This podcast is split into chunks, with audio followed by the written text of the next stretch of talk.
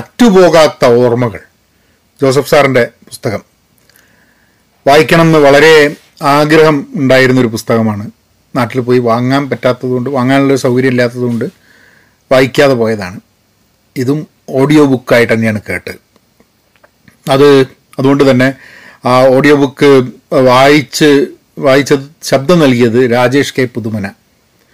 കാരണം ഓഡിയോ ബുക്കുകൾ, ഞാൻ നേരത്തെ പറഞ്ഞു, ഓഡിയോ ബുക്കുകൾ കേൾക്കുന്ന സമയത്ത് അത് എങ്ങനെയാണ് അത് വായിച്ച് തരുന്നതെന്നുള്ളതനുസരിച്ചിട്ട് ദാറ്റ് ശബ്ദം, ആ ഒരു ടോണ്, അതൊക്കെ വളരെ ഇമ്പാക്റ്റ് ചെയ്യും നമ്മൾ വായിക്കുന്ന സമയത്ത്.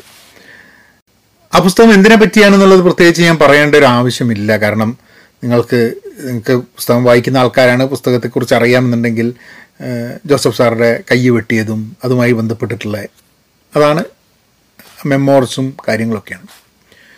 രണ്ട് ഭാഗമായിട്ടാണ് ഞാൻ ആ പുസ്തകം കേട്ടത്. രണ്ട് ഭാഗം എന്ന് പറഞ്ഞാൽ ആദ്യം ഈ ഈ സംഭവവുമായിട്ട് ബന്ധപ്പെട്ട് അതുമായിട്ട് ഉള്ള കണക്ഷനും, പിന്നെ അത് കഴിഞ്ഞിട്ട് ലാസ്റ്റ്. കാരണം ജോസഫ് മാഷ് ഞാൻ പറഞ്ഞ് കേട്ടത് ശരിയാണെങ്കിൽ ജോസഫ് മാഷ് ഇതിൻ്റെ മുമ്പേ എഴുതി തുടങ്ങണമെന്ന് ഉദ്ദേശിച്ചിട്ട് പിന്നെയാണ് ആ ഭാഗം, അതായത് കുട്ടിക്കാലവും ജീവിതത്തിനെ കുറിച്ചുള്ള സംഭവങ്ങളൊക്കെ ഈ പുസ്തകം കഴിഞ്ഞിട്ട് ലാസ്റ്റ് പാർട്ടിലായിട്ടാണ് വരുന്നത്. പലപ്പോഴും നമ്മൾ, ഞാനൊക്കെ വാർത്ത കേട്ടതൊക്കെ എനിക്ക് ഓർമ്മയുണ്ട് ഈ സംഭവം നടന്ന സമയത്ത്. പക്ഷെ നമ്മളൊക്കെ ആ ഒരു ന്യൂസിൽ വരുന്ന സംഭവം, പിന്നെ പ്രത്യേകിച്ച് വിദേശത്താവുന്നതുകൊണ്ട് നമുക്ക് അതിനെ പറ്റിയിട്ട് അതിൻ്റെ ഗ്രാവിറ്റി ഒരു ലെവൽ കഴിഞ്ഞിട്ട് പിന്നെ നമ്മളിവിടെ ജീവിക്കുന്നതുകൊണ്ട് അറിയാതെ പോവുകയും ചെയ്യും.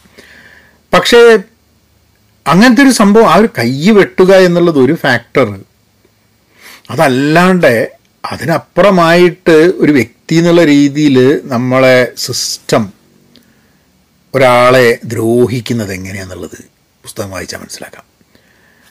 ആ വ്യക്തിയെ മാത്രമല്ല, വ്യക്തിയുടെ കുടുംബത്തിനും ഉണ്ടാവുന്ന നഷ്ടങ്ങൾ, യുനോ, അത് അതത് വായിക്കുമ്പം അതും ജോസഫ് മാഷ് ഒരു ഗംഭീരമായിട്ട് എഴുതുന്നുണ്ട്. മലയാളം പ്രൊഫസറാണെന്നിരിക്കുമ്പോൾ തന്നെ എല്ലാ മലയാളം പ്രൊഫസർമാർക്കും എഴുതാനുള്ള കഴിവുണ്ടായിക്കോണമെന്നില്ല, പക്ഷേ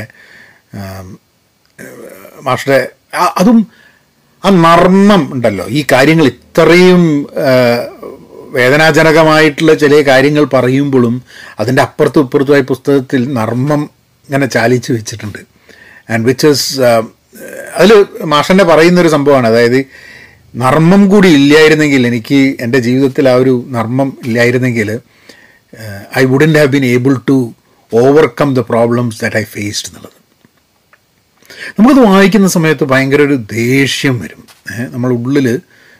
പക്ഷേ പിന്നെ അത് വായിച്ചുകൊണ്ടിരിക്കുന്ന സമയത്ത് നമുക്ക് ആ ദേഷ്യം വരുമ്പോൾ തന്നെ ജോസഫ് മാഷ് ഇത് എഴുതുന്നതും ജോസഫ് മാഷിന് ദേഷ്യമില്ല എന്ന് പറയുന്നതും ഒക്കെ വരുന്ന സമയത്ത് you you start looking at not just as an author, not just as a victim or a person who has suffered so much. അതിൽ നിന്നും അപ്പുറമായിട്ട് ജോസഫ് മാഷ് എന്നുള്ള ആ ഒരു വ്യക്തിയെ, ആ ഒരു മനുഷ്യനെ പറ്റി നമ്മൾ ആ പുസ്തകം കൂടെ, ഞാൻ പലപ്പോഴും പുസ്തകം വായിച്ചു വായിച്ചു എന്നുള്ള രീതിയെ പറയുന്നത്, പക്ഷെ വായിക്കുകയല്ല ചെയ്തിട്ടുള്ളത്, കേൾക്കുക ചെയ്തിട്ടുള്ളത്.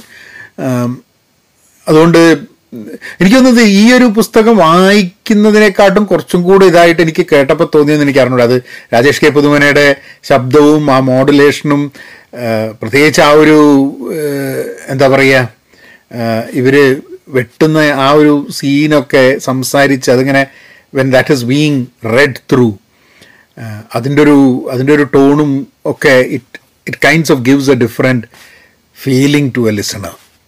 ആൻഡ് അത് അതെനിക്ക് ഭയങ്കര ഭയങ്കരമായിട്ട് ഞാൻ വണ്ടി ഓടിച്ച് കൊണ്ട് നിൽക്കുമ്പോഴാണ് കേട്ടത്. And it was it was very very difficult to listen through that process. കാരണം നമ്മൾ നമ്മളത് അതിൽ അതിൽ നമ്മളും അതിലാണെന്നുള്ളത് ആ ഒരു അത് വായിക്കുന്ന സമയത്ത് വളരെ ഫാസ്റ്റായിട്ട് അതൊക്കെ വായിച്ചിട്ട് അതിനെ ജോസഫ് മാഷ് എക്സ്പ്ലെയിൻ ചെയ്യുന്ന മാതിരി അല്ലെങ്കിൽ പറഞ്ഞു തരുന്ന പോലെയുള്ള രീതിയിലേക്ക് അത് വന്നിട്ടുണ്ട്. And that was that was very very touching, very scary എല്ലാ രീതിയിലും. ഐ തിങ്ക് എനിക്ക് ഒന്ന് വായിക്കുന്നതിനെക്കാട്ടും കൂടുതൽ എനിക്ക് അത് കേട്ടപ്പോൾ അനുഭവിക്കും, ഐ കുഡ് ഫീൽ എന്നുള്ള എനിക്ക് തോന്നുന്നത്. പിന്നെ നർമ്മത്തിൻ്റെ കാര്യം പറയുന്ന സമയത്ത് ഏതായാലും ഈ ഈ വിഷയങ്ങൾ എല്ലാവർക്കും അറിയുന്ന കാര്യങ്ങളാണ്, ഞാൻ അതിലേക്ക് കിടക്കുന്നില്ല. പക്ഷെ അതിൽ ജോസഫ് മാഷ് പറഞ്ഞ ഒരു ഒരു തമാശ, അത് ഞാൻ അത് കഴിഞ്ഞിട്ട് ഞാൻ ധാരാളം ചിരിച്ചു അത് കേട്ടിട്ട്, അത് വീണ്ടും വീണ്ടും അതിനെപ്പറ്റി ആലോചിച്ചിട്ട്. അത് ഞങ്ങളുടെ കൂടെ ഒന്ന് ഷെയർ ചെയ്യാം. ഏഹ് കാരണം കാരണം അത് ഐ തിങ്ക് അത് അങ്ങനത്തെ ചില നർമ്മങ്ങളും ജോസഫ് മാഷായിൽ പറഞ്ഞ സാധനം നിങ്ങളായിട്ട് ഷെയർ ചെയ്യണമെന്ന് എനിക്ക് തോന്നുന്നുണ്ട്. കാരണം there is much beyond what happened. അതിൻ്റെ എത്ര തണ്ട് ജോസഫ് മാഷ് അനുഭവിച്ചിട്ടുണ്ട്, അതിൻ്റെ കഥകൾ നമ്മൾ മറക്കാതിരിക്കണം, അത് നമ്മൾ ഓർമ്മയിരിക്കണം എന്നിരിക്കുമ്പോൾ തന്നെ ജോസഫ് മാഷ് എന്നുള്ള വ്യക്തി അനുഭവിച്ചതിൻ്റെ ആ ഒരു സമയത്ത് തന്നെ ആ നർമ്മം കൈവിടാതെ ഗംഭീരമായിട്ട് അത് എഴുതി തീർത്തു എന്നുള്ളതും കൂടെ അതിനും കൂടി വേണ്ടിയിട്ടാണ് ഞാൻ ഇങ്ങനത്തെ കുറച്ച് അതിൽ എനിക്കൊന്ന് ആദ്യത്തെ പാർട്ട് കഴിഞ്ഞ് ലാസ്റ്റ് പാർട്ടിൽ പറഞ്ഞ ഒന്ന് രണ്ട് കാര്യങ്ങളാണ് എനിക്ക് നിങ്ങളുമായിട്ട് പങ്കുവയ്ക്കാനുള്ളത്. ഒന്ന്, സ്കൂൾ സ്കൂളിൽ പഠിക്കുന്ന കാലത്തുള്ള ഒരു കഥ മൂപ്പർ പറയുന്നുണ്ട്. അതായത് കുട്ടി കുട്ടികൾ ഭയങ്കര തെറ്റൊക്കെ ചെയ്ത് കഴിഞ്ഞാൽ കുട്ടികൾ മാഷ് എന്താ പറയുക, അച്ഛനെ വിളിച്ചോണ്ടതല്ലേ. അപ്പം അതുമാതിരി എന്തോ ഒരു പ്രശ്നം ഉണ്ടായിട്ട് കുട്ടീനോട് ജോസഫ് മാഷ് പഠിക്കുന്ന ക്ലാസ്സിലെ കുട്ടിയാണെന്ന് കുട്ടീനോട് സാറ് പറഞ്ഞു അച്ഛനെ വിളിച്ചോണ്ടായിരുന്നു. അപ്പോൾ കുട്ടി എന്തെന്ന് പറഞ്ഞു കഴിഞ്ഞിട്ടുണ്ടെങ്കിൽ അച്ഛൻ്റെ അടുത്ത് പോയിട്ട് പറയും സാറ് വരാൻ പറഞ്ഞിട്ടുണ്ടെന്ന് പറയും. അപ്പോൾ എന്തിനാന്ന് ചോദിക്കും, അല്ല സാറ് പറഞ്ഞതാണ് എനിക്ക് അറിഞ്ഞൂടാന്ന് പറയും. എന്നിട്ട് അച്ഛൻ കുട്ടിയുടെ കൂടെ വരും, പ്രിൻസിപ്പളുടെ അടുത്ത് വരും. അപ്പോൾ അച്ഛൻ കുട്ടി അച്ഛനും കൂടി വന്നിട്ട് സാർ പ്രിൻസിപ്പളിനോട് പറയും സാറ് വിളിച്ചിരുന്നാണ് കുട്ടിയാണ് സാറ് വിളിക്കാൻ പറഞ്ഞിട്ടുണ്ടായിരുന്നു ഞാൻ.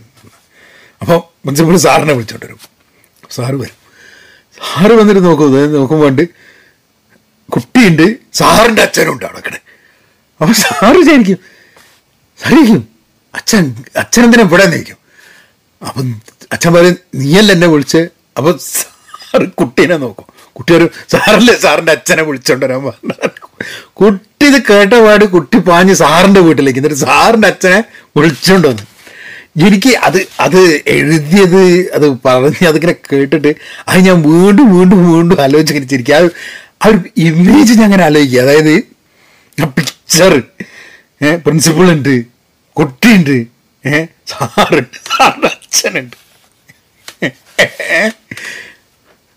ആലോചിച്ചു അതാണ് പറയണത്. അങ്ങ് ആ ഒരു കഥയൊക്കെ അങ്ങനെ ആ ഒരു സംഭവം നടന്ന കാര്യം അങ്ങനെയൊക്കെ പറഞ്ഞത് ഇങ്ങനെ ഇതാക്കുന്നത് really hats off to Joseph മാഷ്. ഇങ്ങനെ ഒരു ഇങ്ങനത്തെ ഇത്രയും ഡെപ്തിൽ ഇത്രയും വളരെ സീരിയസ് ആയൊരു മാറ്റർ പറയുന്ന സമയത്തും അതിൻ്റെ ഇതിലേക്ക് വായനക്കാരനെ ഈ രീതിയിൽ അല്ലെ കേൾവിക്കാരനെ ഈ രീതിയിൽ കൊണ്ടുപോകാൻ പറ്റിയത്. ആൻഡ് പിന്നെ അതിലെനിക്ക് വളരെ ഇഷ്ടപ്പെട്ട ഒരു ഭാഗം എന്ന് പറഞ്ഞു കഴിഞ്ഞിട്ടുണ്ടെങ്കിൽ ഇൻ്റർവ്യൂവിന് പോകുന്നത്, ജോലി കിട്ടാൻ വേണ്ടി മാഷ് ഇൻ്റർവ്യൂവിന് പോയിട്ട് ഇൻ്റർവ്യൂവിൻ്റെ ആൾക്കാർ ചോദ്യം ചോദിക്കുന്നതും മാഷ് ഉത്തരം പറയുന്നതും ആ ഒരു ആ ഒരു പ്രോസസ്സ് കൂടെ മാഷ് അത് എക്സ്പ്ലെയിൻ ചെയ്തത് ഐ റിയലി അത് പ്രത്യേകം പറയണമെന്നുണ്ട്. ബാക്കി കാര്യങ്ങളൊക്കെ പറയുന്നതിന് കൂടെ എനിക്ക് ഞാൻ എടുത്തു പറയാൻ ഉദ്ദേശിക്കുന്ന ചില കാര്യങ്ങളെ ഞാൻ പറഞ്ഞു. പിന്നെ മാഷ് ഈ സംഭവം നടന്നിട്ട്, അതായത് ചോദ്യക്കടലാസ് ഇട്ട് കഴിഞ്ഞ് പ്രശ്നങ്ങൾ ഉണ്ടാവുമ്പം മാഷിൻ്റെ മേത്ത് ആക്രമണം നടക്കുന്നതിൻ്റെ മുമ്പേ അപ്പം എന്താ പ്രശ്നം, പോലീസും ഇതൊക്കെ പ്രശ്നം ഉണ്ടാകുന്ന മാഷ് ഒളിവിൽ പോന്നിരുന്നുണ്ട്. അങ്ങനെ മാഷ് പാലക്കാട് പോയിട്ട് ഒറ്റപ്പാലത്ത് പാലക്കാട് സിത്താര എന്ന് പറഞ്ഞൊരു ഹോട്ടലിലാണ് മാഷ് താമസിക്കുന്നത്. അപ്പം ഇതൊക്കെ കഴിഞ്ഞ് എന്താ പറയുക മാഷെ ജയിലിലിടുന്നു, അത് കഴിഞ്ഞിട്ട് മാഷിൻ്റെ മേലെ ആക്രമണം ഉണ്ടാവുന്നു, അതൊക്കെ കഴിഞ്ഞ് ഒക്കെ കഴിഞ്ഞിട്ട് മാഷ് ഈ സിതാര ഹോട്ടലിലേക്ക് പോയി അവിടെ നിൽക്കുന്നതിനെക്കുറിച്ച് അവിടെ പോകുന്ന ആൾക്കാരെ കാണുന്നതൊക്കെ വെച്ചിട്ട് മാഷ് ഇങ്ങനെ പറയുന്നൊരു സംഭവമുണ്ട്. ദാറ്റ് ഓൾസോ ഐ ഫെൽറ്റ് ഇതൊക്കെ അവസാന ഭാഗത്തേക്ക് വരുന്നതാണ് കേട്ടോ. ഇതിൻ്റെ ആക്ച്വൽ ഇപ്പോൾ അറ്റുപോകാത്ത ഓർമ്മകൾ എന്ന് പറയുന്ന സമയത്ത് നമ്മൾ ഉദ്ദേശിക്കുന്നത് ഈയൊരു ഈയൊരു ഭാഗം മാത്രമാണ്. നമ്മൾ പലപ്പോഴും ഈ അക്രമവും അതേപോലെ അതുമായി ബന്ധപ്പെട്ടിട്ട് മാഷക്കും മാഷയുടെ കുടുംബത്തിനുണ്ടായ ബുദ്ധിമുട്ടുകളും കാര്യങ്ങളൊക്കെയാണ് നമ്മൾ മനസ്സിലായത് ആദ്യം വരിക പുസ്തകത്തിനെക്കുറിച്ച് പറയുമ്പോൾ. പക്ഷെ അത് മാത്രമല്ല പുസ്തകം, അതിനപ്പുറമാണ് പുസ്തകം. മാഷ് ഒരു ഒരു നല്ലൊരു എഴുത്തുകാരൻ എന്നുള്ള രീതിയിൽ അപ്പം ഈ ഒരു പുസ്തകത്തിൽ നിൽക്കാതെ ഇനിയും കാര്യങ്ങൾ മാഷയുടെ ഭാഗത്തു നിന്ന് എഴുതി അത് വായിക്കാനുള്ളൊരു അവസരം ഉണ്ടാവും എന്നുള്ള ഇതാണ്. വളരെ വളരെ ടച്ചിങ് ആയിരുന്നു അത് വായിക്കുന്ന സമയത്ത്. And everyone who reads will feel so connected with you. അത് ഒരു മാഷ്ടെ ഒരു സ്റ്റുഡൻ്റ് എന്നുള്ള രീതിയിൽ തന്നെ കണക്റ്റഡ് ആവും വായനക്കാരൊക്കെ എന്നുള്ളതാണ് എനിക്ക് തോന്നുന്നത്. എനിവേ, ഇനി അടുത്തൊരു പുസ്തകമായിട്ട് വീണ്ടും വരാം. അപ്പം അങ്ങനെയാക്കാം.